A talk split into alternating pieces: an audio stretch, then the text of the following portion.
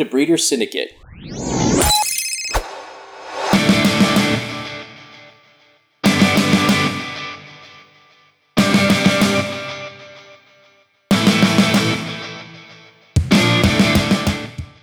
Hello, bastards and bastardettes.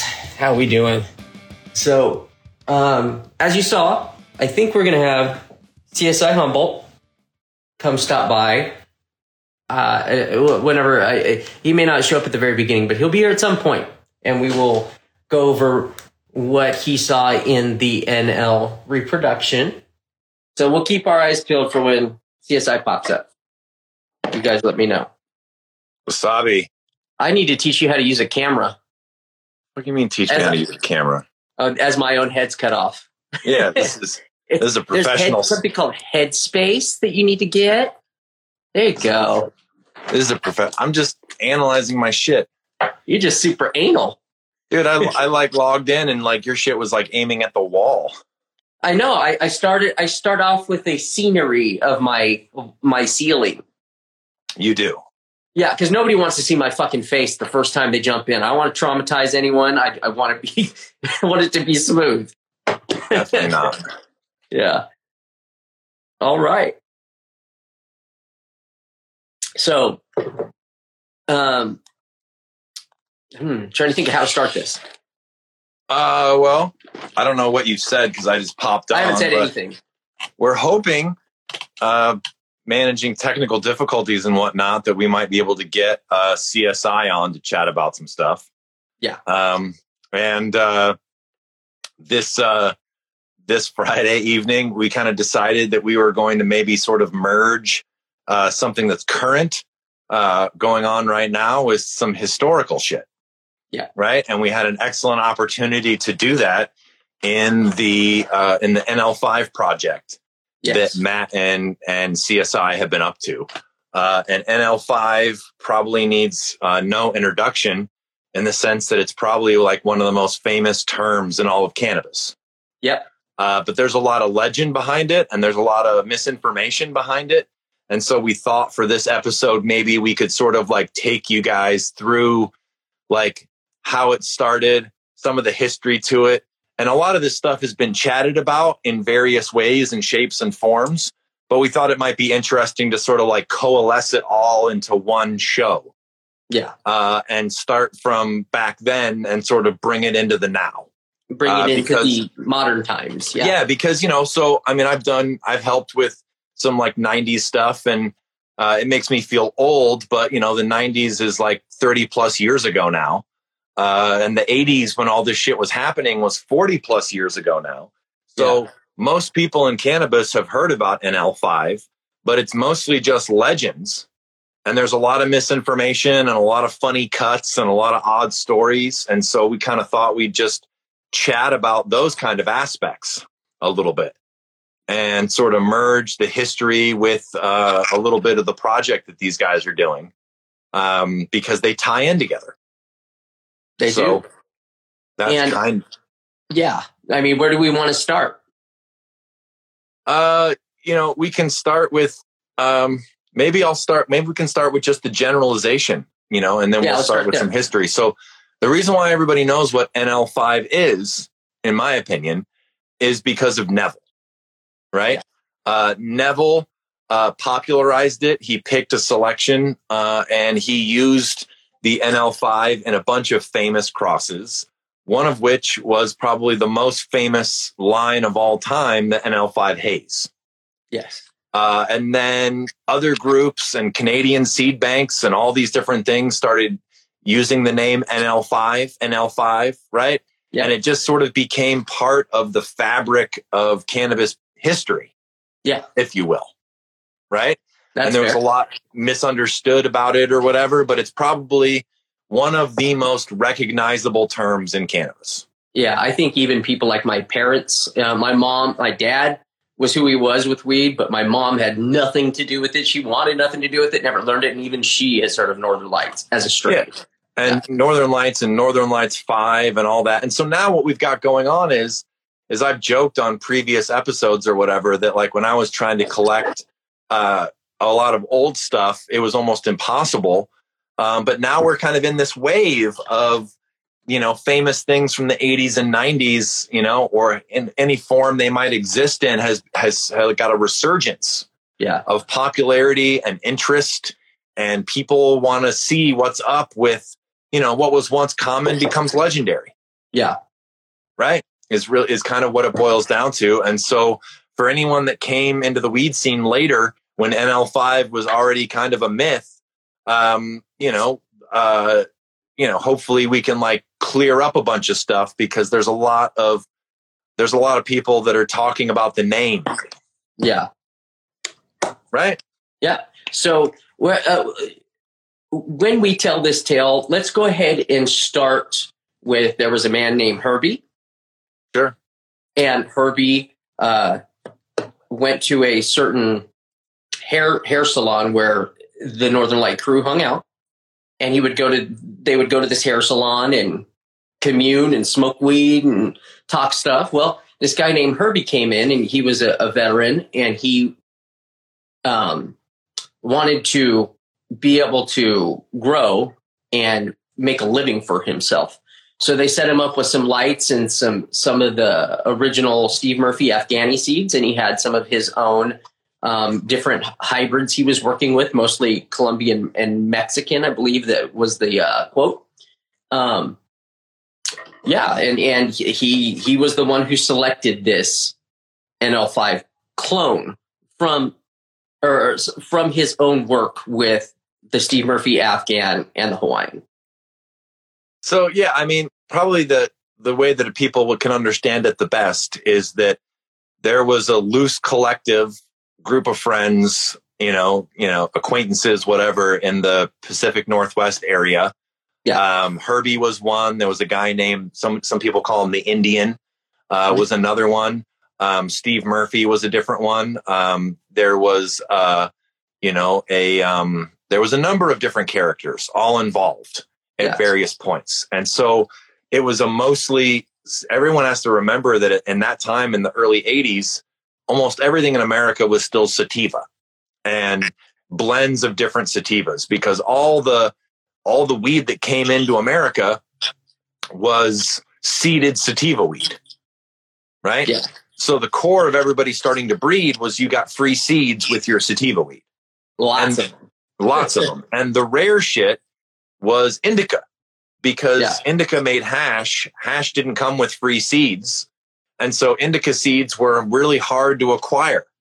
Uh, they came from people on the hippie hashish trail. People like Sam Skunkman and Neville and others made trips to Afghanistan, which in that era was extremely difficult to do And um, dangerous. Still. dangerous and Yeah. they started bringing back small amounts of seeds so Yeah. unlike sativa that was getting sativa seeds spread out all over america in every kilo that was sold indica seeds were hard to come by Yeah. so the nl story starts with a very small handful of seeds of pure indica that came from this dude named steve murphy Yeah.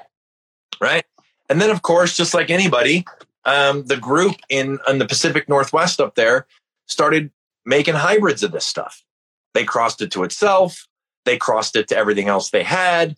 And the, the famous numbers of NL basically, you know, connotate like the lower the number, the more indica and the shorter it was. Yeah. So the one, two, three, four were, were pre, pre, you know, predominantly indica based and smaller. And you start getting into five, six, seven, eight, nine, ten, eleven, and they start getting more and more sativa. Now, Matt's already interviewed one of the main characters uh, in the in in this thing, and he basically stated that they took that Steve Murphy Afghan and they crossed it to every sativa they could get their hands on. So Hawaiians, Mexicans, Colombians, Thai, Indians. He said Indians. Indians. Yeah. um, blends of those things, hybrids of those things, all back and forth, right? Yeah. So the NL5, they had this buddy named Herbie who got involved, and uh, Herbie had a Hawaiian, okay, and this Hawaiian was, um, you know, he crossed, he it got crossed to the Steve Murphy Afghan, and the it got called NL5 uh, for its position and the height and the blend of sativa versus indica or whatever. and they found a pheno that they really, really liked. So NL5 initially was a seed line created within that little crew. And then Herbie gave back to the NL crew like this select pheno that he was super excited about. And so the as best we can tell, it's a pure Afghan from Steve Murphy on the one side and a Mexican Colombian, we believe, on the other side. That was called a Hawaiian because It was called a Hawaiian because it was grown in Hawaii, but there is Yeah. no indigenous Hawaiian weed. Yeah, Most Hawaiian weed was Mexican, Colombian, a blend of those two, or a blend of those two with Afghan, Yeah. right? So, um, you know, and then as you know, as the story's been told, uh, this gentleman um, sent Neville uh, a uh, a whole bunch of seeds, all numbered, right? Yeah. And uh, I don't know if you have any of those catalogs handy, but Neville's I don't. story is that Neville's story is that he was, um, you know, he did a lot of work with them, and a lot of them, as we found out, were a mess because they were a blend of indicas and and sativas. yeah, But in this one seed of NL5, out of a bunch of indica sativa hybrids and a mess, he found this plant that was what he called a pure indica throwback that showed zero sativa influence. Yeah. It was short, it was squat, it was leafy, it was covered in frost, it didn't have a lot of smell. Um, and so he started crossing this to things, and it crossed amazingly well with basically everything he threw on it. Yeah. So the legend of NL5 was born because he crossed it to Skunk One and he crossed it to NL, he crossed it to Haze and he crossed it to NL2 and he crossed it to a few other things. Uh, it started showing up in poly hybrids he made like Silver Pearl yeah, and it just sort of became one of the building blocks of his gene- a genetic library. And since he was one of the first dudes that had a seed bank, anything that he had that he threw into a bunch of crosses kind of went everywhere, yeah, right? And all these things are winning high times, you know, stuff, and it's getting big glossy pictures. And NL5 Haze was the most popular strain they sold. So the legend of it just took off. Now, there's a debate here because what what's indisputable is that he went to the states and he got uh, the Pacific Northwest hash plant and the um, and the G13 through friends of uh, another guy who's pretty famous named Jorge Cervantes. Some friends of his hooked him up, and he arranged for the cutting that the guys in the Pacific Northwest were growing as NL5 to be shipped over. Right? yeah, And so they did this they did this clever thing where they shipped this plant over in a terrarium of other plants and they took scissors and they cut the serrations off the edges of each of the pot leaves so it didn't look like weed. that's sick, huh? That's like a They sick just, they idea. Just shaved, they just shaved all that off so it looked unusual. And if Neville is posted uh, back when he used to post on Mr. Nice, that he didn't like that one as much because it wasn't as consistent of a breeder as the one he found amongst the seed line. Yeah. And so he didn't use it. Yeah. So right there, you have this massive confusion where everybody thinks NL5 is the same thing. Where it is kind of the same thing, but there's a seed line that never got out. There's a clone that they selected from that seed line that was popular in Washington. Yeah. And there's a clone that, that Neville found among seeds they sent to him. And they all got called NL5. Yes. And that's So- where a lot of the con- the confusion lies. Yeah. So people think they'll be like, oh, I've got the same clone that Neville used in all of his breeding, but it never left the West Coast. Yeah. Well, no, because Neville says he found it in seed. Yeah. you know so there was there was two select cuttings even early um and you know most people don't realize this but neville says his was like a total afghan throwback and the one that that uh, the seattle crew describes had like two foot colas on it right Yeah, that's big right. long running lime green colas Well, yes and no. yes Um, and no If I remember, if I remember, it was stated that they combined different buds to make it look like it had a massive cola for Neville in the picture. Oh. Jesus! yeah, so that there was some fun stuff going on. There was some shenanigans, perhaps. yes, shenanigans abound. There was some shenanigans. So there's a so yeah. I mean, there's an aspect where um, I'm sorry, I'm looking down for a second because Matt didn't have his catalog handy. I know, I always do too. but I do. I don't know if there's a bigger version of this, Let's but if everyone wants to look, Oh, that yeah, yeah. picture right there, that is a picture of the mother cut taken in Amsterdam and put in the Sensi Seeds catalog, taken when it won a cup in 1995. It was printed in the 96 catalog. That is a that is one of the few existing pictures of an actual growing NL5 that Neville used. And you Yeah. can see it's short, it's squat, it's leafy as fuck, you know? It's Mhm. got all these things going on to it.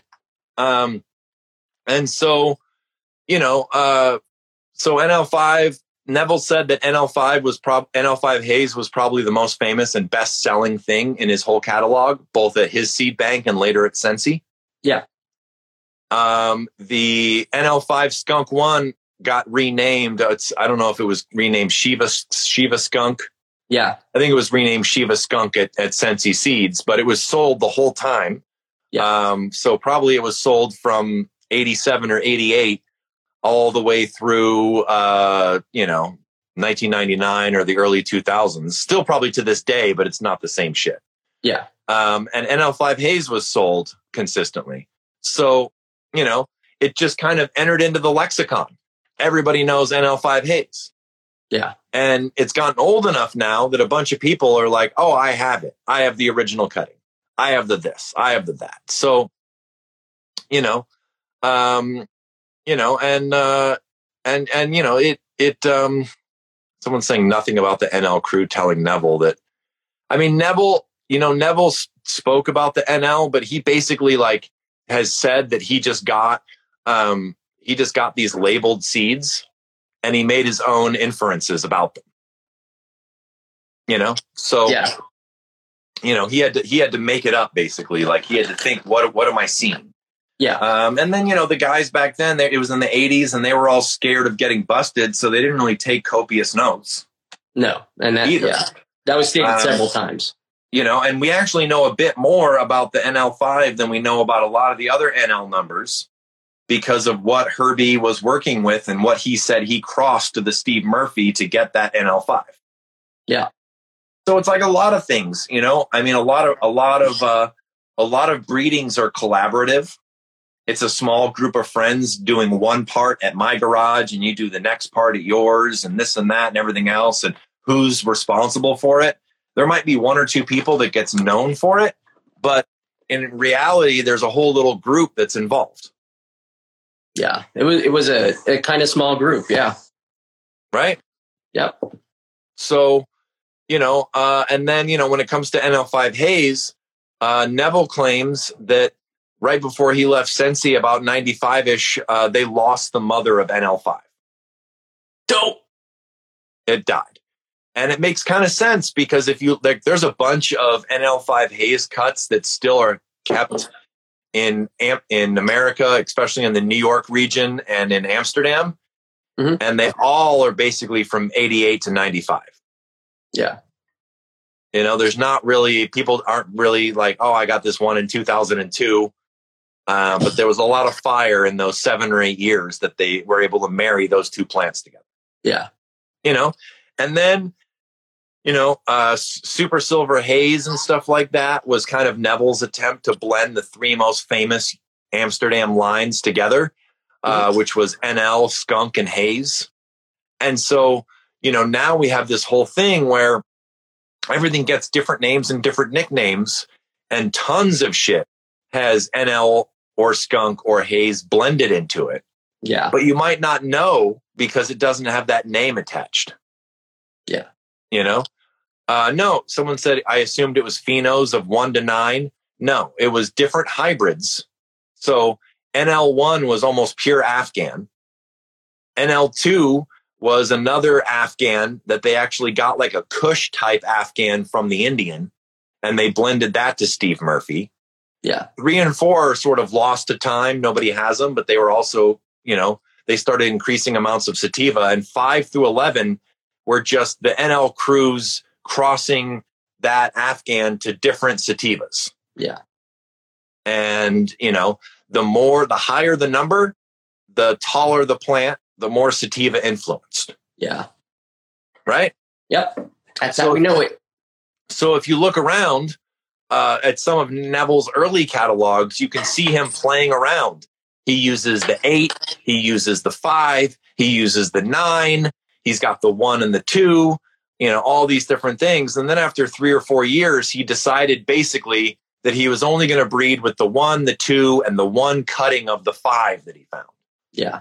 And so all these other hybrids kind of go away because probably because they were mixes of extreme sativas with indicas and they were probably a lot more of a pain in the ass for a breeder to tame.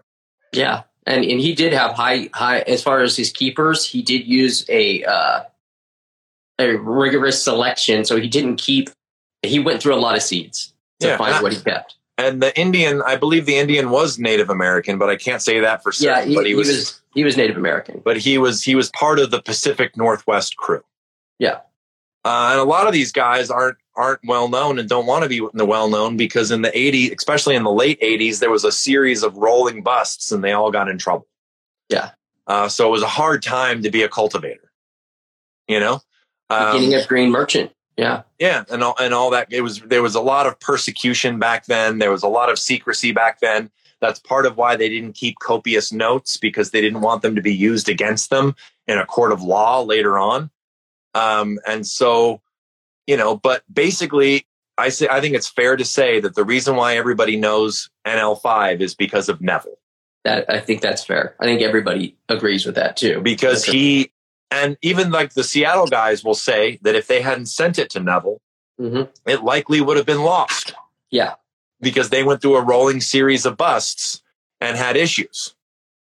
Yeah. You know, so it so it was sold at Neville's Seed Bank for a number of years, and then it was sold at Sensi for a number of years after that. Mhm. Uh, never pure, right? Uh, Mhm. Always a hybrid.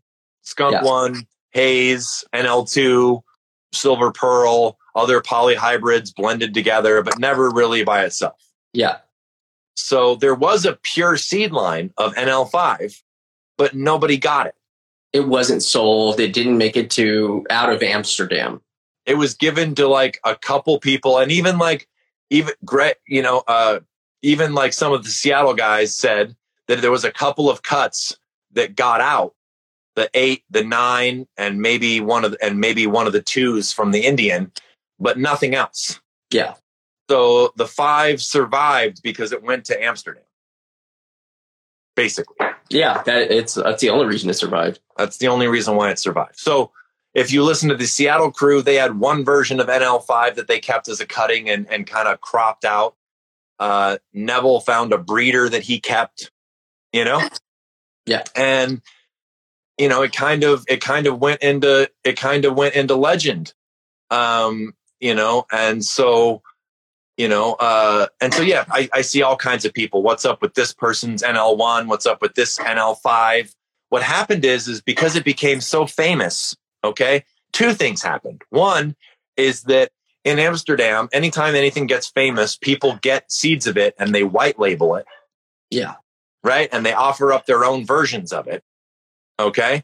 And then on top of that, when the Canadian seed companies got involved, they ended up buying a bunch of stuff from Amsterdam, blending it to Canadian strains and claiming that they had these things for sales purposes Yeah. you know so you get and and they all have sort of dodgy history Yeah.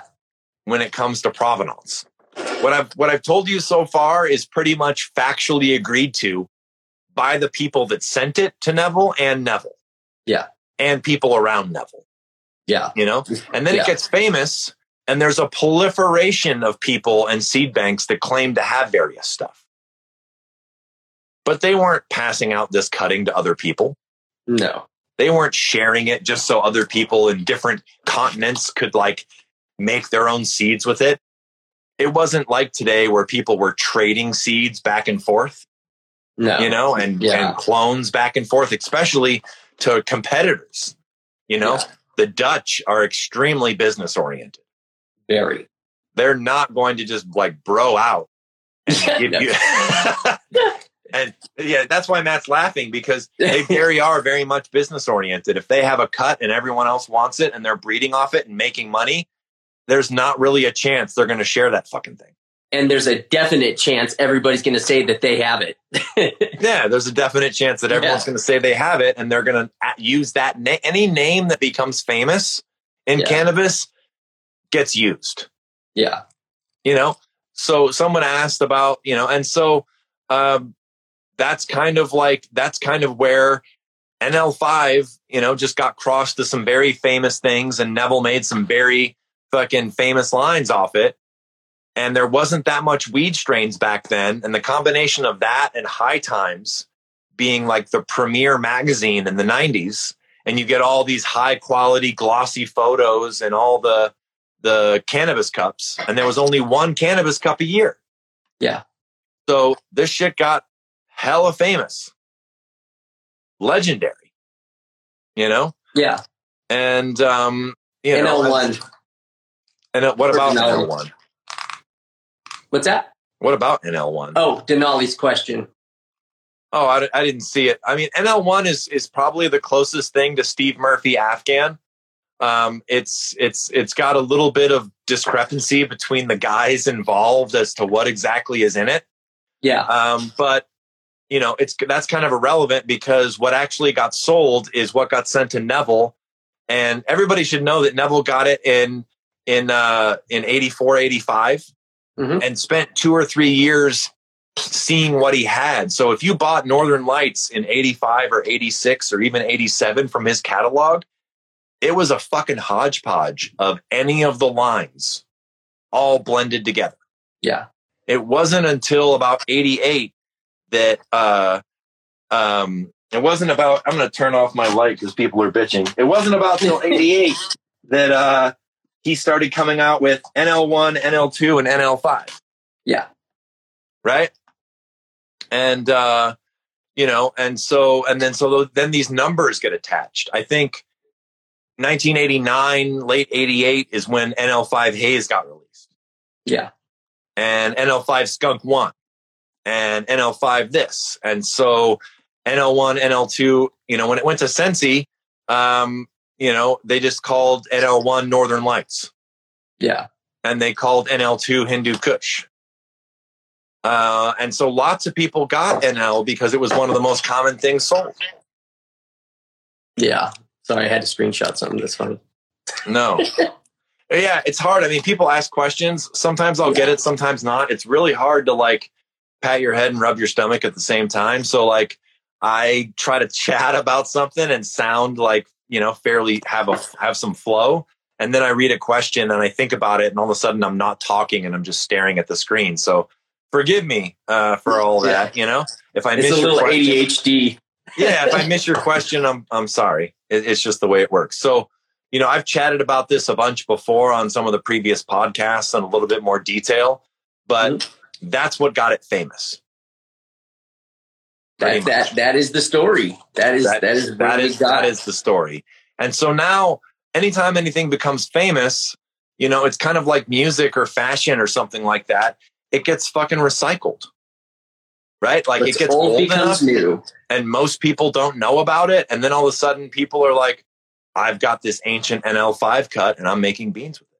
Yeah. I've got this, this, this, you know, um, you know, and maybe, maybe Matt, you could explain the boof cut or the, The Uh, noof cut. I I, noof. I don't know. I, I've never talked to Bodie about that one, and I keep meaning to ask him because people ask it a lot. But I don't know the the history on that one.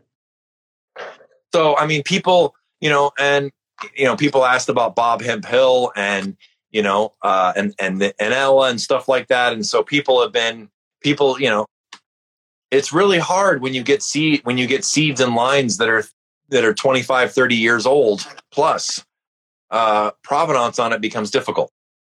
Yeah. Right. You know, um, apparently, you know, uh, Hemp Hill used to work in, with, uh, the Coastal Seeds Collective Uh, and apparently, you know, he got it through some friend of Cogyu's. You know, um, but NL1 was sold for, you know, what, probably 20 years? Yeah, for a long time. For a long time. It was it was sold. It was and there was never a specific cut. I mean, Neville had some breeding males that he used. Uh, NL1 and NL2 and Neville's thing was almost always males. Yeah. They were part of his breeding males. And so it wasn't like NL5 while, while, while never, Neville just had one cutting that had to be kept alive. Yeah. NL1 was kind of like a line. Yeah. And so any like Durban poison or something, right? Yeah. So anytime there's a line, it's a lot harder to lose the line than it is when you're dependent on one specific cut to stay alive and keep going. Yeah. and the other thing much easier people to should know is because these these these fucking Dutch guys are such businessmen. When you're not sharing a cut amongst your homies and your good friends, it exponentially increases the chance that some kind of disease or accident or drought or worker error is going to kill your fucking cut. That greed will get you. And then you haven't shared it, so it gets lost. Right? Yep. Uh, and, you know, and so uh, Ben and Alan Dronkers aren't generous people. N- They No, weren't, they weren't working it. sharing. They weren't sharing shit with anybody.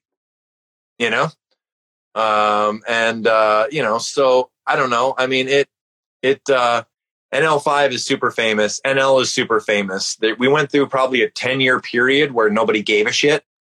Uh, probably starting right around the Kush sour, going into cookie era, Yeah. uh, where old things were just old and unpopular. Right?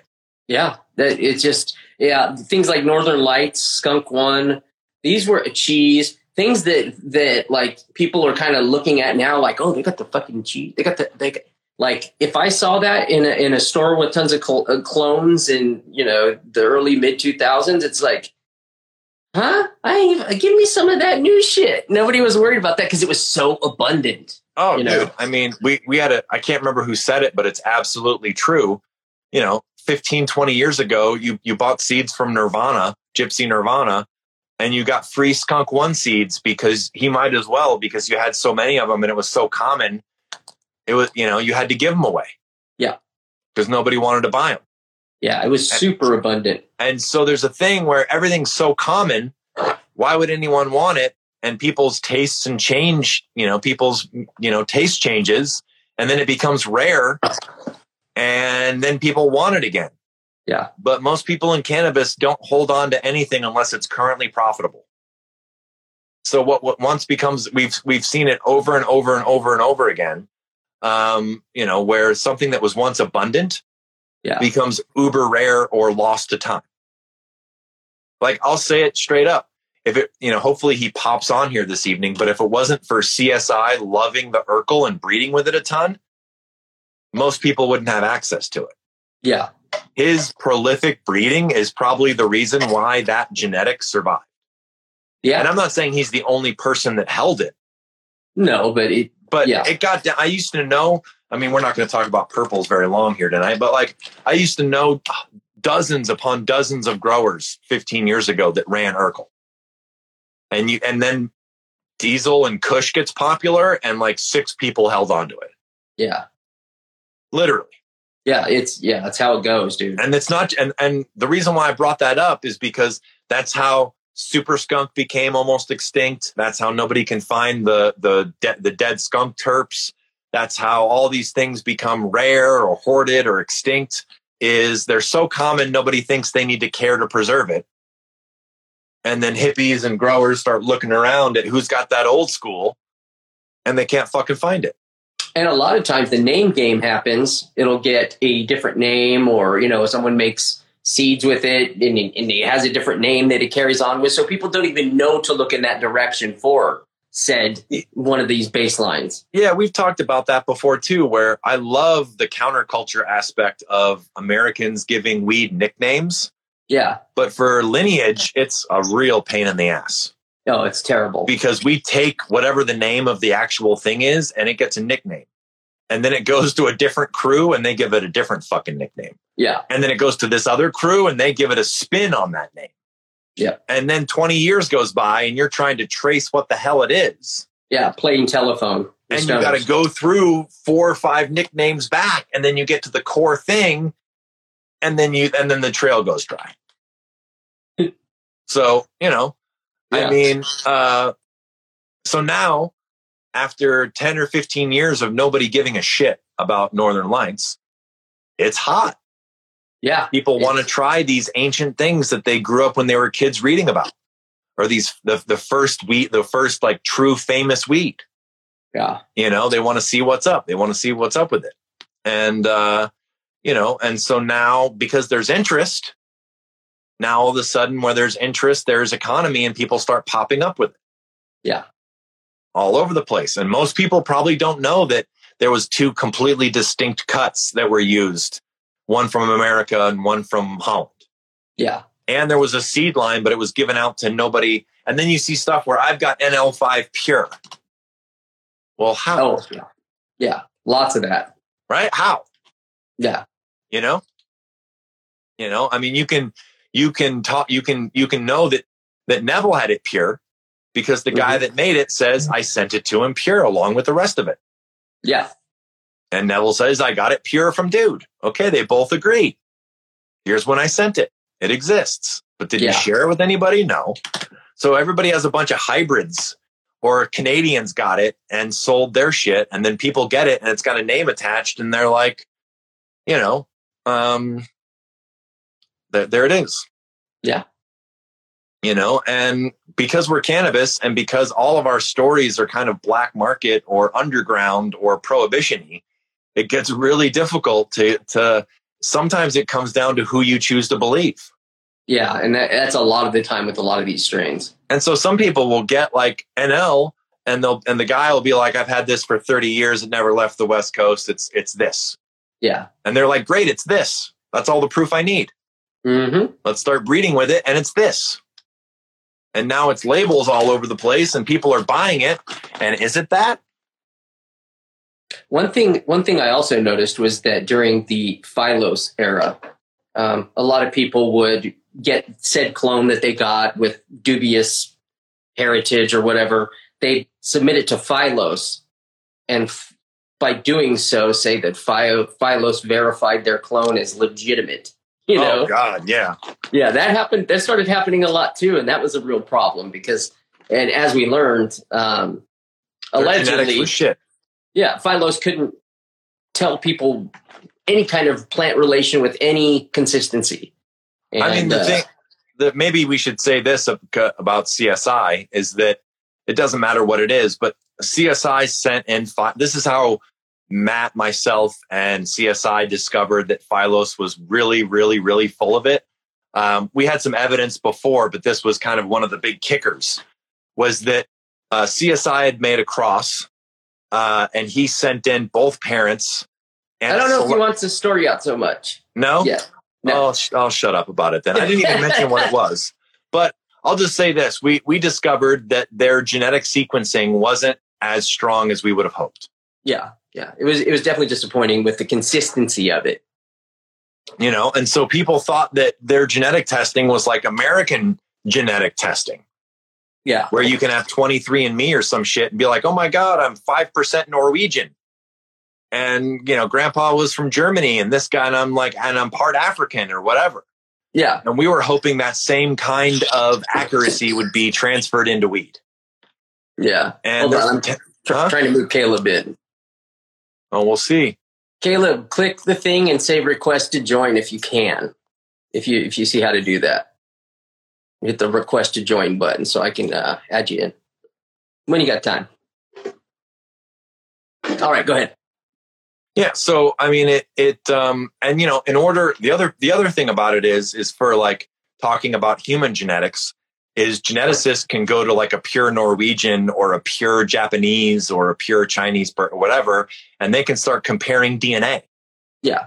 And seeing these different things, and they know how to sequence it. If it would be amazing if DNA evidence had existed in Holland in the 80s, Yeah. and Neville and and SSSC and and Sensi and these early groups would have been able to like put down markers of what was what. yeah. And then we could have seen their descendants because you'd have something to compare it to. Yeah.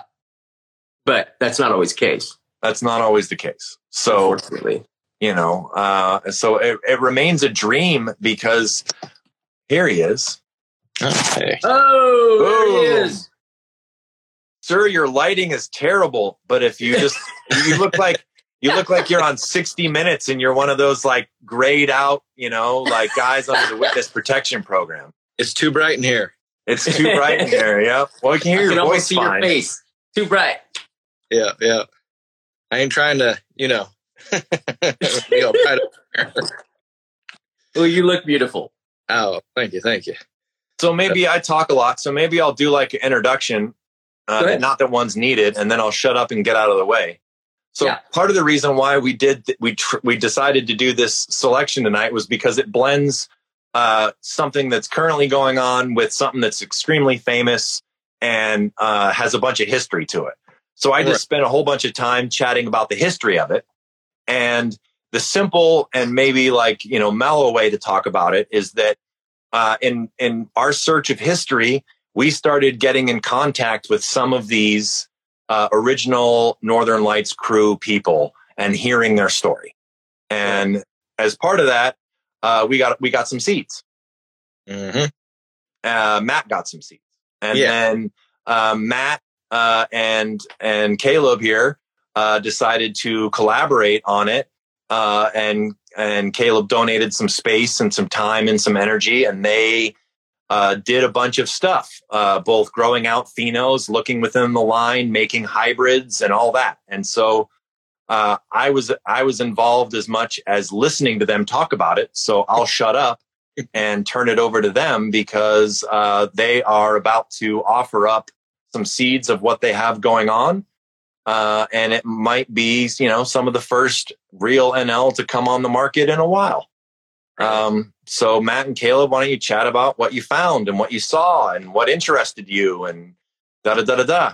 Well, first things first, you know, I'm, you know, when I posted up on IG, you know, there's there's a few people who were like, you know, well, what did what did Matt have to do with any of this? You know, and Fair I- question. I wouldn't even be growing these seeds if Matt hadn't, uh, you know, had all that dialogue with, you know, Mystery Man. and, you know, he, he's the one who, you know, put all that together. He's the one who sourced these seeds essentially. So I wouldn't be growing nothing without Matt, you know, making that first step. So, yeah, know, maybe maybe I'll throw in one more thing so everyone knows. When you know breeders like us get together, it's super common for Mhm. some breeding to be a collaborative process. right, right. This guy's got some seeds, you know, they both have an idea. This other person has some room that they're willing to put towards the idea or a greenhouse or some indoor space. They come up with a plan and you breed together. right. And people might Someone not just hear said about the it. JJ of the transaction. but but every but everybody everybody you know lots lots of friends who are breeders kind of collaborate on little things like that all the time Mhm. yeah. it's super common just so people just so people know so you know um you know matt had the seeds uh you know csi had the space They and both- skill. you know and skill and you know and, and ability uh we all had the interest in the history behind it and Mhm. really wanted to see what was in there and so it you know the project happened right and uh you know some people know some people don't that the very first you know clone i ever grew came from my dad and that was northern lights back in 1994 you know Tell us so about that one, dude. i mean you know you I, remember. I mean i rocked it on and off until about 2002 when i lost it Mhm. and uh it was a cola plant super frosty uh, decent density you know not not like rock hard girl scout cookies or anything Mhm. Uh, I, I I describe the nose, but I'm absolutely horrible at describing, you know, the smells. So when people ask, I'm like, it smells good. I don't know. You know, that's not my forte. I I'm more of a visual, you know, oh, it looks like this, you know, it's similar to this in the looks department, blah, blah, blah. You know, other than, you know, it smells great or whatever, whatever. Eh, I'm not the dude for for the sniffer. You know. yeah. Um but So- yeah, Yeah.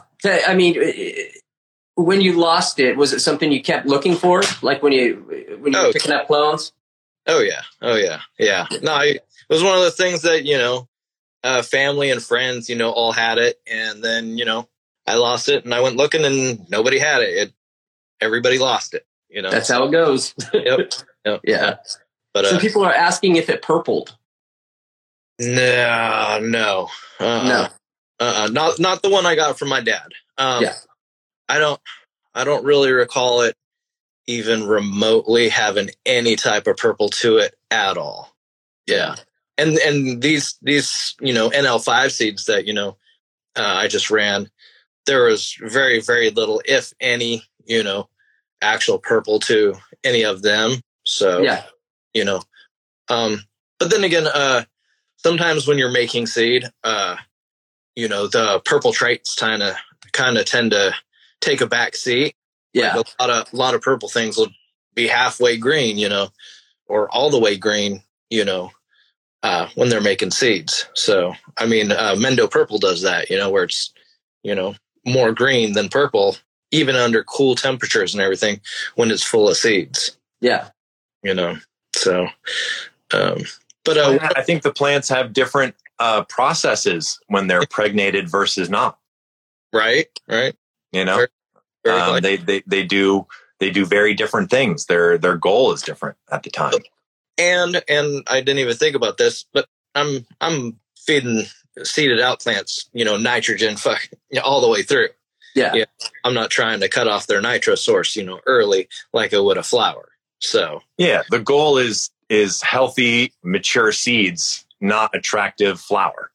mhm, exactly. Flower is just the carrier for the seed. So Yep, it's very yep. different. It's a very different feeding regimen uh, Mhm. to get where you want to go. yeah, and which, flower, which is why when you have a failed run and a bunch of flower and no seed, smoke ain't the best. Yeah. No. Right. And, You've you know, already said it. Maybe maybe I should mention something is that uh, C, you know CSI has actual you know he has some pictures of some of these old gardens and stuff like that. Um, Mm. But unfortunately, since it was all prohibition-y back then, um, they were on Polaroids, and uh, you learn with Polaroids that they fade over time. Mm-hmm, mm-hmm. You know, Yep. so uh, they become the the colors start to become washed out, the edges start to become less distinct. Yeah. Uh, so you know he cataloged some of it, and uh, you know you can you can get a general idea, but it's not the sharpest of picks. Right. I, I, I have thousands of these Polaroids, you know, for, you know, the better part of a decade. And now, now they're, uh, not much to look at. Yeah. That's a bummer, dude. That's such a bummer. Right. Right.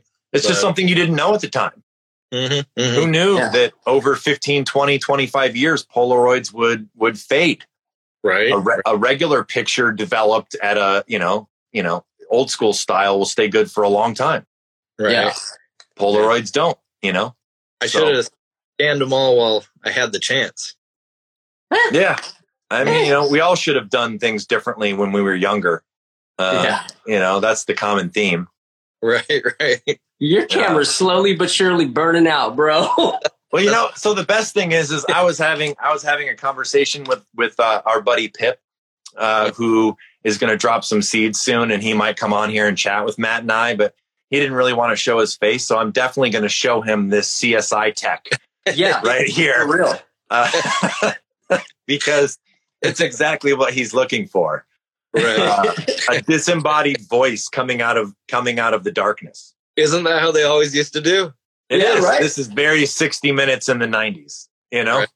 I just need, now I just need the voice tech. yeah. You need that voice tech. Yeah. Yeah. All Um, right. Tell us what you saw, man. Tell it. Tell us what you saw in that room. okay. So, your eggs out.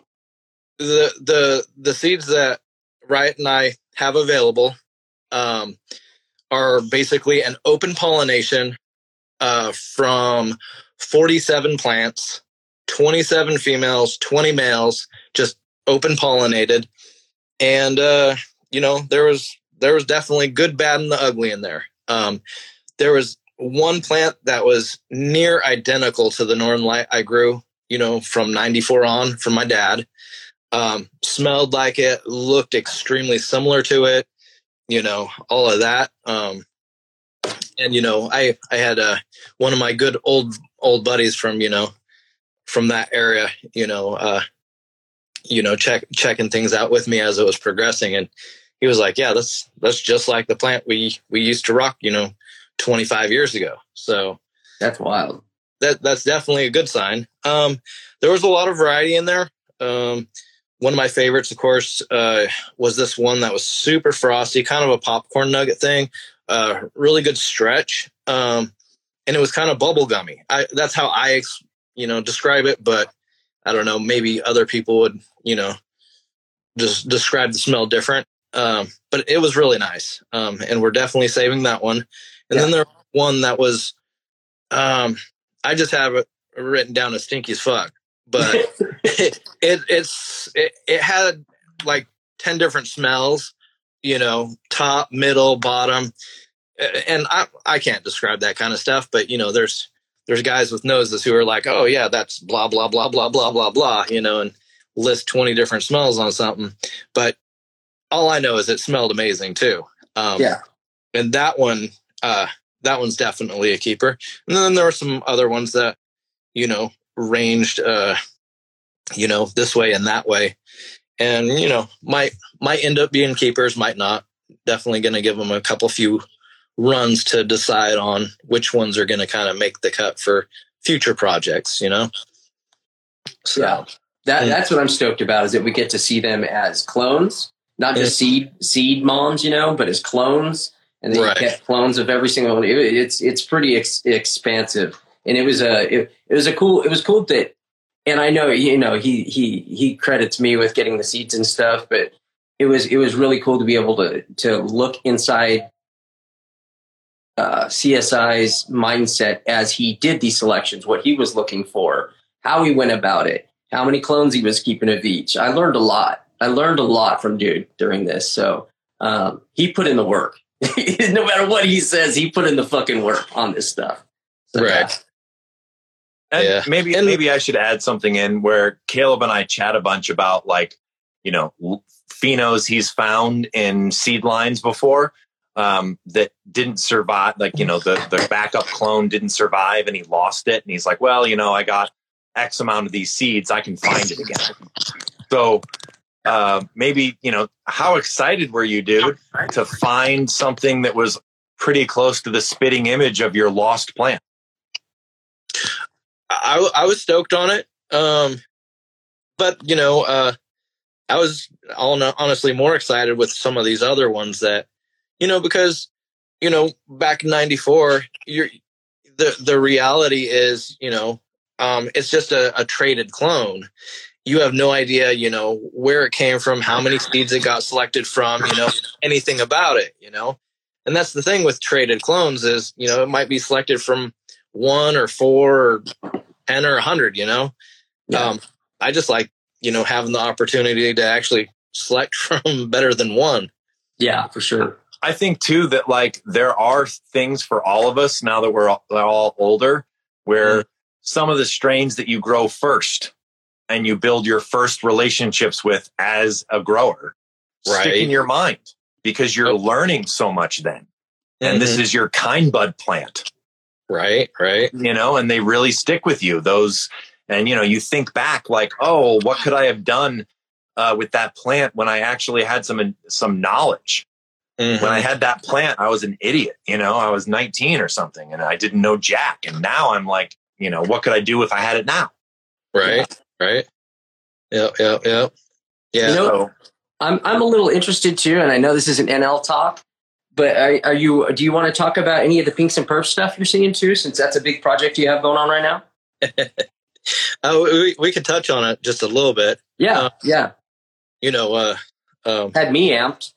yeah i'm i'm definitely gonna uh uh you know try to post up a little bit more on that soon uh, j- just because uh there's there's some interesting stuff in in there um and uh yeah that one keeper i was telling you about uh it smells better than 99% of weed i've come across so That's Yeah. wild. you know um definitely it's not a purple pheno pure green you know no purple traits to it whatsoever. But man, the smell is just so overpowering. Uh, I, I think it could be a, a passed around keeper as long as it's over 5% THC, of course. Yeah, for sure. Well, you know, we, sh- we should mention that some of the terpiest things tend to Mhm. be lower THC. Right, right. there's a right. ratio there's a there's a there's a ratio there that's not fully understood but Right. a lot of times things that are extremely human perception terpy Mhm. don't tend to be the most potent there are things out there that have both but uh, a lot of them don't so we'll Right. see And, uh, ha- have I told you mu- much or anything about this, uh, this Pinks and Perps plat?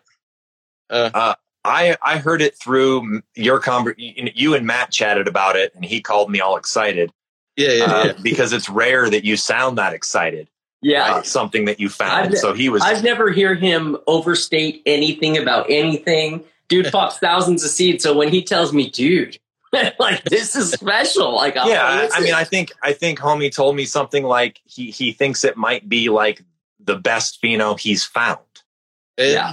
which for some, for someone like you to say who pops literally like thousands of seeds over a number of years and searches through them that's Right. really something Oh yeah. you know And it really uh, is I, I like to give to give credit to you know uh, what what plants you know kind of produce these kind of things.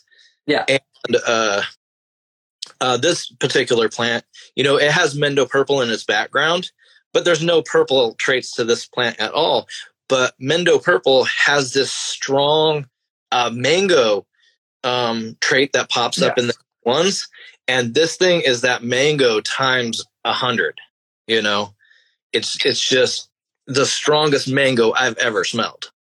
wow You know, uh, as you know, and a bunch more fruit too. But uh, you know, I, I know it gets that mango. You know, at least you know a portion of it from from the Mendo Perps. So you know, could be cool. Could be cool as long as I don't lose the clone. Ganja boners. yeah i mean one one of the things that the mendo piece certainly has is it's got pretty wide genetic diversity so there's a lot of terps in there Right. you right. know and so then you throw it on something else that's also terpy and maybe wide and you can get these unusual things that have a potential to pop up Right. i mean that's kind of like people should know this too and maybe i should say it right now where it's like if you cross something to like that uh you know to but to i don't know to deep chunk you're going to get a lot of deep chunk oh, right? yeah. And it's and it's going to be really consistent, you know. And there's certain things you, you throw certain things on cookies, and it looks very cookie, right? Right. And so people get frustrated when you cross two very wide things because you can get a bunch of junk and you can get a bunch of this and that, and it's all like unpredictable. Oh yeah. Oh, But yeah. then every once in a while, amongst all that stuff, there's this gem because it's so wide and unpredictable, and you're like, oh, whoa, what is that thing? right. Right. So sometimes the frustration and the effort pays off because a really wide base of things to look through. And maybe I should say this too is when, you know, when Caleb was referencing when he did the open pollination that there was some gems, some mids, some junk. That's 90s weed. If you have a wide genetic base, you're going to get amazing mid Z junk Right. all in combo. and Yeah. also uh on that pinks and perps one uh you know i i always i was i always forget this but um i i grew out when when i i made those and found that one I I was growing out 180 of those things so there was only one like it out of 180 Yeah. you know I wonder how it's going to breed because it was such a outlier. right Oh, Yeah. were, were there other other phenos that were more consistent and like popping up more often? oh yeah the the the the purple ones were predominant Yeah. you know to find an actual green one in in this hybrid was actually the rarity you know most most everything was you know some form of light pink or lavender you know all the way through you know purple to almost black Yeah. You know but uh yeah the the green ones were were rare you know and and i i probably kept out of the 180 i probably kept about 20 or so of the of the darker purple ones and just the real terpier ones the you know but they're all i don't think i i have any other uh green ones out of the whole all all the purples and the blacks. That's So- wild, man. Yeah. That it was so consistently that, and then this one pops up. Right. So And so maybe I should throw this out there just real quick before we totally lose the thread on it is on some of these ones that you found that that the one that's super frosty and smells to you like bubblegum and the one that kind of reminds you strongly of your dad dad's dad's NL and such um, you're probably planning on doing some more breeding with those select females correct? Oh yeah, I'm already working on that too. Uh, so the the first round, of course, was the open pollination, and now um, I have a, a room that's a couple few weeks into flower, and that's all the keeper females, and my keeper male, my favorite male out of the whole bunch, which is um, I don't know, it's it's like almost a milk chocolatey smelling male, and he's super pungent and he almost looks like a bigger uh, version of purple indica. You know, Yeah, that's that cool. was that's a throwback from the same you know Washington areas these seeds came from. You know, so you know there's there's something to that.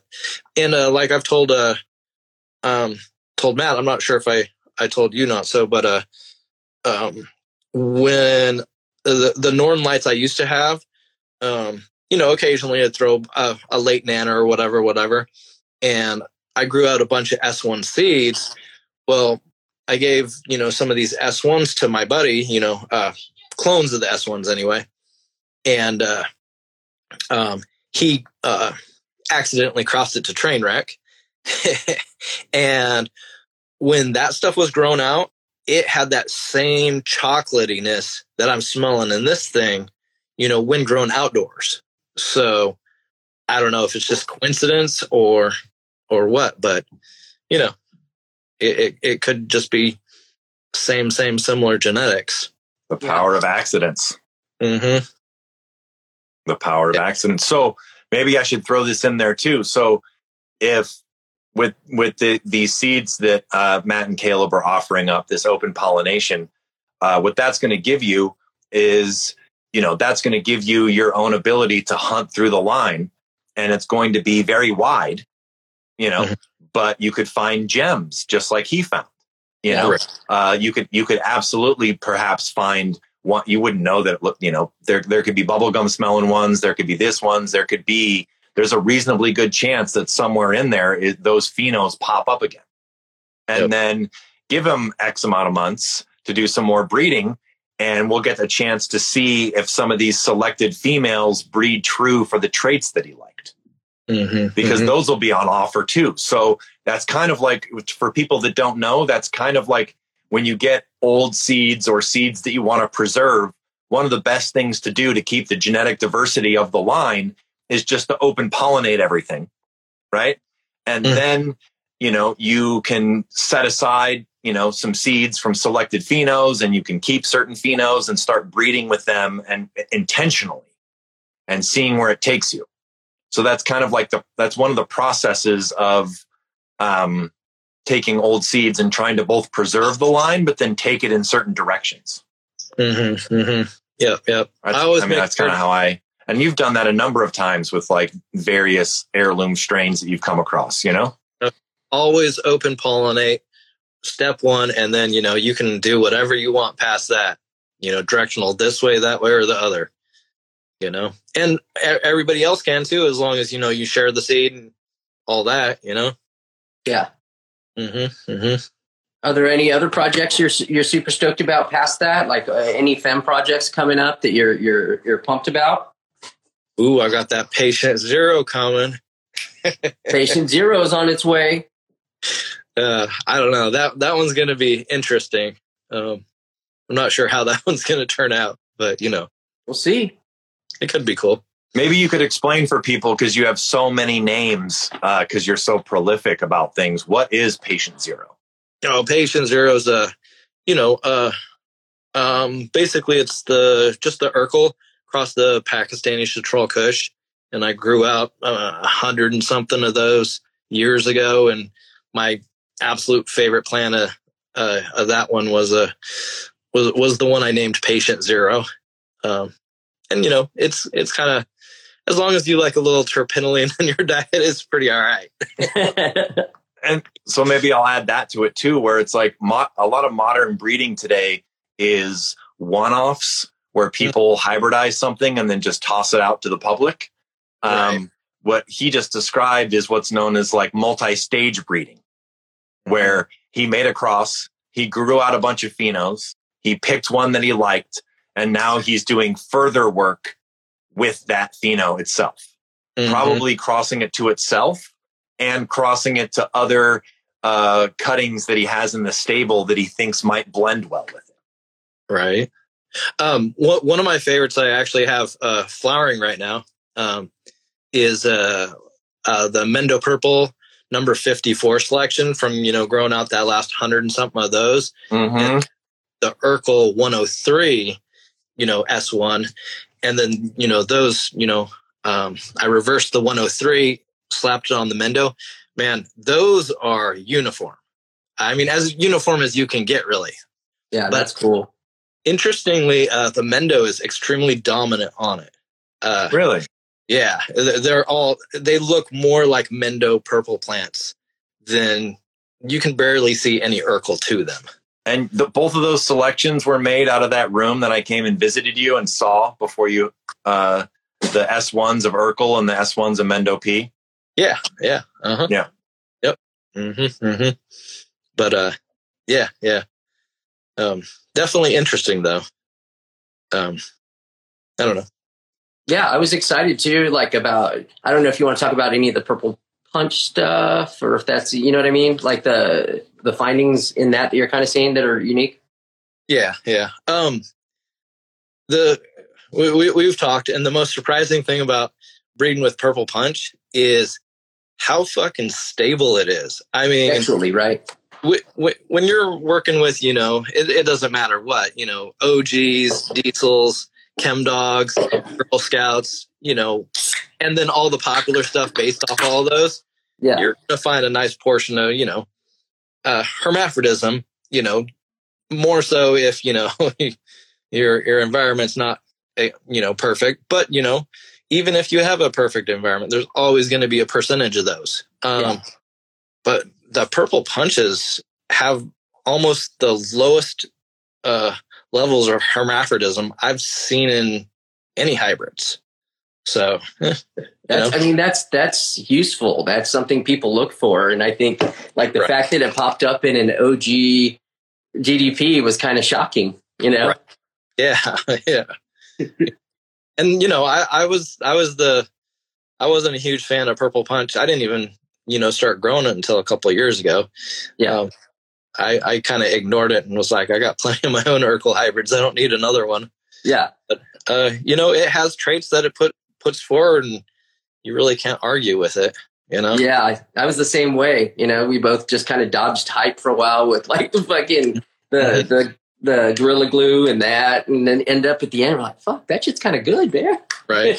Last one to the party. that's an interesting that's an interesting aspect that people maybe should hear about is sometimes you can have an amazing cut that checks a bunch of boxes and Mhm. it reads like shit Right. it's Right. all over the place it throws a bunch of junk and it Yeah. does the, the quality inherent in the cut itself doesn't seem to translate to its children very well Mhm. and then other times you can take something like Purple Punch that they're just talking about that has a lot of nice traits, but kind of lacks high or whatever else, and you don't think that much of it. And then you cross it to things, and its children come out incredibly amazing with a bunch of traits that you like.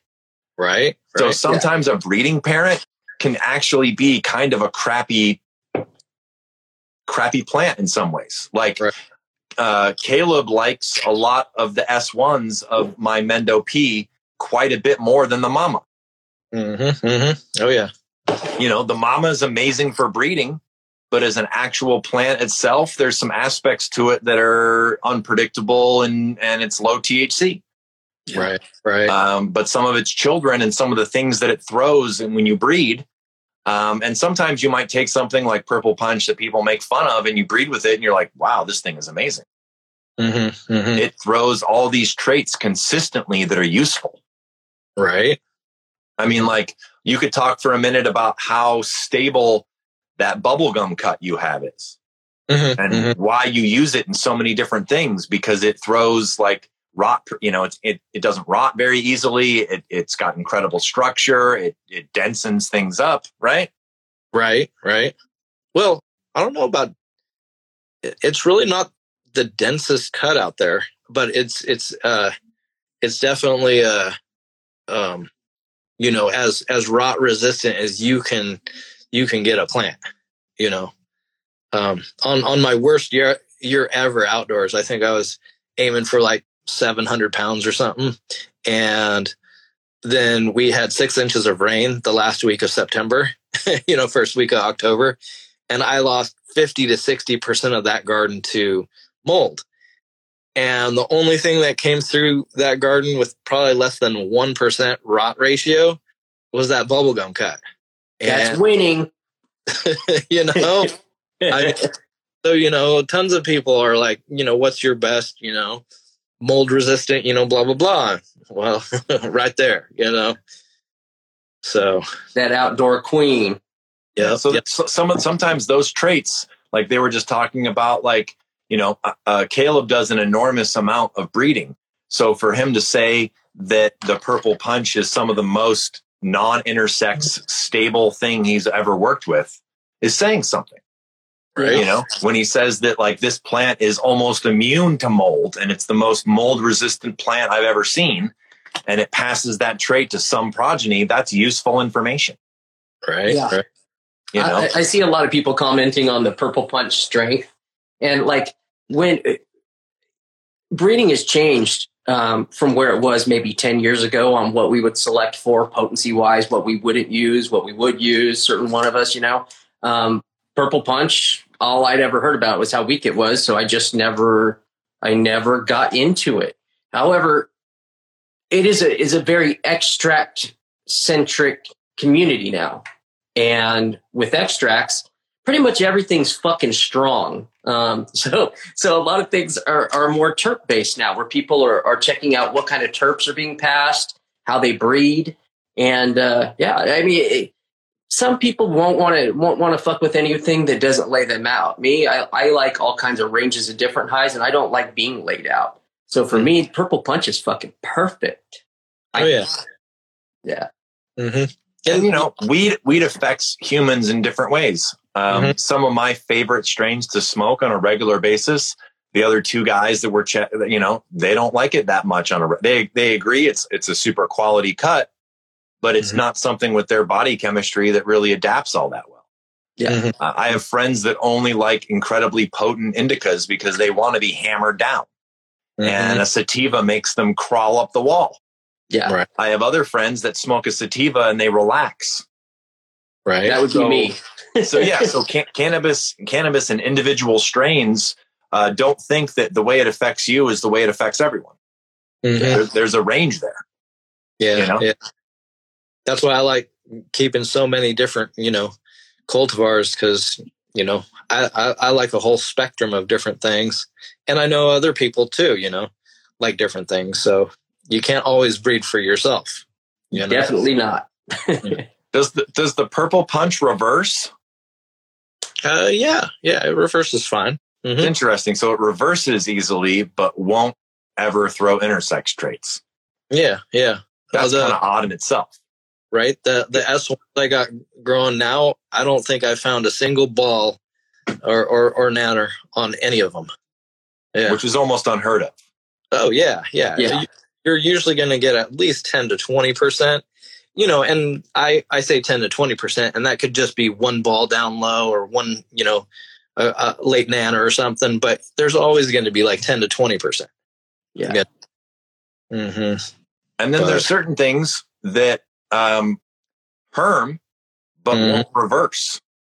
Right. Right. You know, I mean, we've talked before about we're not going to get into it too much, but you know, they, uh, you know, the old sour cuts are famous for not reversing Oh yeah. Uh, or getting a handful of seed. But they're also famous for the wrong conditions, and they they throw nanners that can see, uh, create seed in your room for flower production. yeah. and it's really easy to grow it boofy. I had a I had some sour some sour D's in a in a fully seated out room just recently, and uh, um, you know, completely full of seed. And about week four, it just starts balling up, just hanging all kinds of sour diesel balls, even though it's fully seated. So there, the whole room was completely seated, so it didn't have any risk of pollinating anything. But you know, it still felt the need to, you know, throw out just a ton of balls. Like, what are you doing with those? You know, what?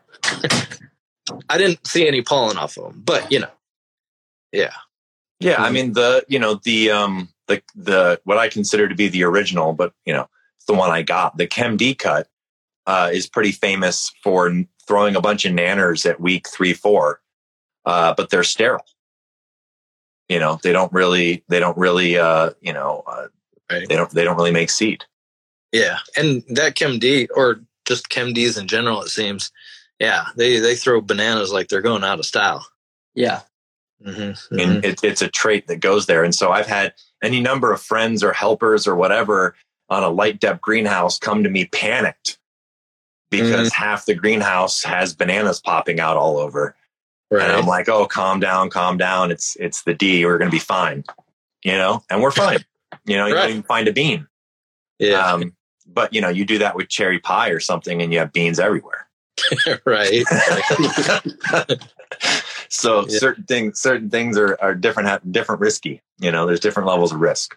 Yeah, yeah, yeah. Very true. So I mean, maybe we should maybe we should chat about this. Maybe we should reel it back in for a 2nd Mhm. Um, part of the reason why we did this NL5 chat, uh, both starting in the 80s and going through some of the history, and then bringing Caleb on, was to talk about the project that that him and Matt have going, and uh, they they just dropped the seeds, I believe, Mhm. Yes. or were about to, or just did. No, no, they're dropped. Uh, They're dropped. Caleb's Caleb's site is humboldtcsi.com, correct, Caleb? yeah, There, you can buy them on there or on riotseedco.com. Mhm. Yeah, and so it's a it's a it's a riot and uh, and Caleb collab, um, and it's a big open pollination of genetics from um, one of the people that was intimately involved in the old NL crew. Uh, so the the provenance is excellent as far as like who it comes from, um, and you know, but then on, on top of that too, the proof is in the pudding. So you know, um, it. Uh, it's a chance for people to maybe hunt around if you have if you're a little adventurous and look through something old and something famous you know? Uh, and you know caleb found a few things in it that he was super excited about and so hopefully you you, you guys will too. Mhm. uh, and one of the ways that we're going to make sure that not everything is skittles og cookie kushmints whatever is by people taking effort and reviving some of these old things and making fresh bats of batches of seed that are more viable and then getting them into people's hands so the gene pool stays wider. Yeah, yeah. So not only is it a cool old project, it's something that's extremely famous uh, and there's potential in it.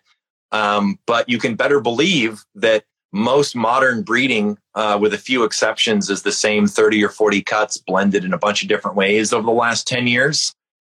And this harkens back to a much older time.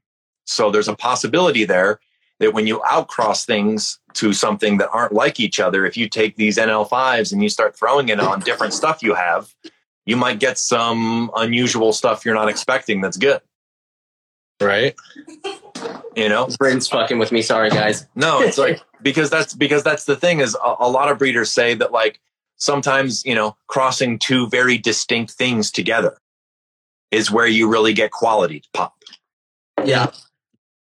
you know and you're certainly introducing something older in the gene pool that was very common 20 30 years ago but now is many generations interbred and so uh, by these guys doing this project where it's kind of getting thrown out there again where it can get bred into a lot of modern stuff.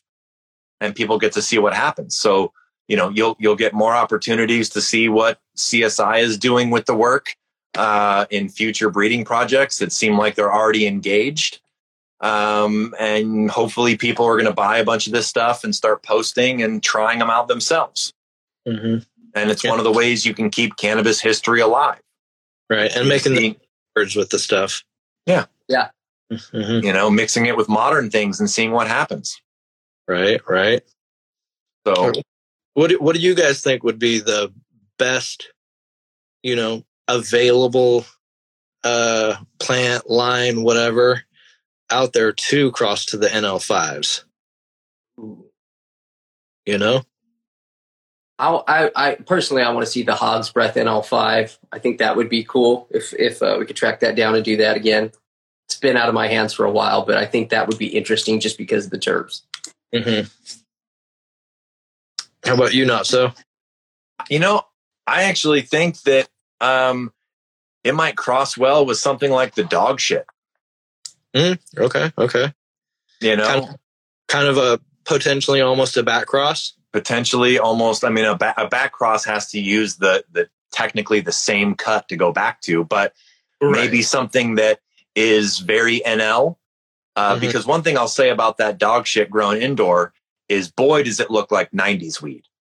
Mhm. Yeah. like lime green with bright orange hairs and it just has that like nl type of like like look uh, i was going to say hydro but uh, caleb is purely organic so i don't want to insult him but just that like that like big sack of hydro nl that you would get you know that's just super frosty and stuff like that and so um you know but it might give it some stretch and some vigor and it might kind of like and that's kind of like what I like one of the things that I get interested about is crossing two different things that you think have similar parentage behind them.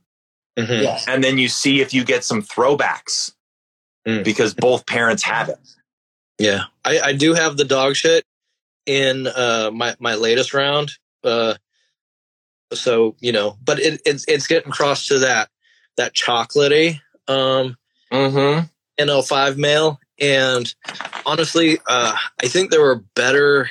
Uh, there were males that kind of looked more similar to dog shit, but uh, um, I you know I I didn't use them personally for this round, um, because I liked that you know particular you know chocolatey one. And if I was going to throw out one more recommendation and combine the old with the new, Right. um, one of Nevil's most classic combinations was uh, NL5 and skunk. And Yeah. I kind of view uh, the Diesel family as sur- what we have is surviving modern skunk. Mm-hmm, Not that there's not cheese and a couple other things like that, but I kind of view like sours as American skunk right. or very, very skunkish. So it would be kind of cool to see like what we have now is skunk and what we have now is NL blended back together. Right. Um, because that was one of the most classic, best selling, and it, they combine super well. Mm-hmm, mm-hmm. Hmm. Yeah. Um, I definitely have cheese in there too. So, you know, you know, the, Yeah. at least skunk one. Are you talking skunk one or skunk? I mean, I, that's I, cheese is fine. That's obviously pure skunk one. That's really old. I was just thinking of certain diesels, just because I consider Yeah. I consider certain diesels uh, modern. That to me, that even though it doesn't have the name, I Uh-huh. consider a diesel to be like a skunk, skunk, skunkoid type plant. Right, right. It's right. tall, it's rangy, you know, it's it's got that kind of skunk type growth to it. It's got these very. I, I basically think of like gas and diesel as it's not like roadkill, but it is on that skunk spectrum. Mhm, It's mhm. like different angles of the same terps. yeah, you know? yeah. is kind of how I see it. So, you know, um, but yeah, and then the other thing too is that you know he, you know, you cross it to things you hope are gonna cross well, and then you cross it to some things that are just random, and sometimes those random ones end up being the best ones because you really don't know, and you really don't know what genes are gonna pop, Right, right, right. and you really don't know what recessives are in there. true, true. right? Like, so to take it back to humans, unless both parents have the gene, you can't have kids with blue eyes or green eyes. Mm-hmm, mm-hmm. You know, you if if one parent has the recessive, the other parent has the dominant, it won't combine. Uh, blonde hair is the same way. Both parents have to have the blonde hair gene or the red hair gene, or it won't pop. And so sometimes if you take two things that you think might have similar genes, you might get some recessives that pop, and all of a sudden something unusual comes out. You Mhm. know, Yeah, yeah, So yeah. Well, I promise to to not hold Caleb too long. I know he's he's got some shit to do tonight too. So I, I, I'm thankful for you coming and talking about the Northern Lights. I know everybody's super stoked to be able to hear about it firsthand. Um, but yeah, is there anything else you want to talk about before we all bounce? oh, I, I think I'm good. I gotta go wrangle a five year old beast. The beast.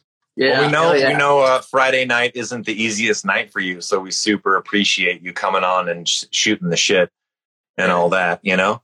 And uh, you know, I briefly saw your face in the shadows there for a minute before the pitch black kicked in. Um, but yeah, you know, um, that's that's kind of it. We wanted to chat about NL. We wanted to chat about the history. We wanted to clear up some misconceptions, and we wanted people to hear about some of the specifics of what was available, how it was made, what you what we saw in it, um, and let people go from there. Oh, yeah. So, as always, everyone, thank you for giving us part of your Friday night. You know, Caleb, Uh, where do you where where do- where can people find your seats again? Uh, HumboldtCSI.com. There you go. Yeah. HumboldtCSI.com. Go grab the NL5, please. Hey, Go experience it. make sure you let them know about yours too. Uh, yeah, I got it too, but but you know, All right. support the man. yeah so you know both both both guys have it you can get them both off each of their individual websites um, they were communicating a bunch during the during the grow. They were talking about what he was seeing sharing pictures and just you know it, and all that. And so um, you know it's how a lot of it's how a lot of passion projects get made today is with uh, uh, people that have similar interests collaborating and making it work. So Yep. support it if you can if you you know it would be great uh, and it would spread out some old genetics and it would keep them alive and you could do your little part to make sure that the gene pool stays wider and hopefully find some fire Yeah. Yep. so Mhm. you know everybody enjoy their friday night uh, as always there's a million questions we didn't get to um, but you can always hit us up on our discord matt and We're on I our chat up there Patreon. We have the Breeder Patreon, Matt. Syndicate Patreon. Yeah. Matt and I chat up there a whole bunch. We're pretty responsive to questions and all that. And so, you know, every every Friday night we'll try to bring you something new and pertinent and interesting, and bring on various friends we have uh, and all that, and uh, kind of just push the history and the info forward. And at the very least, you'll get to see Not So Naked. All right. Thanks, everyone. Thanks, Enjoy, everyone. You have a great night. Good night. Cheers.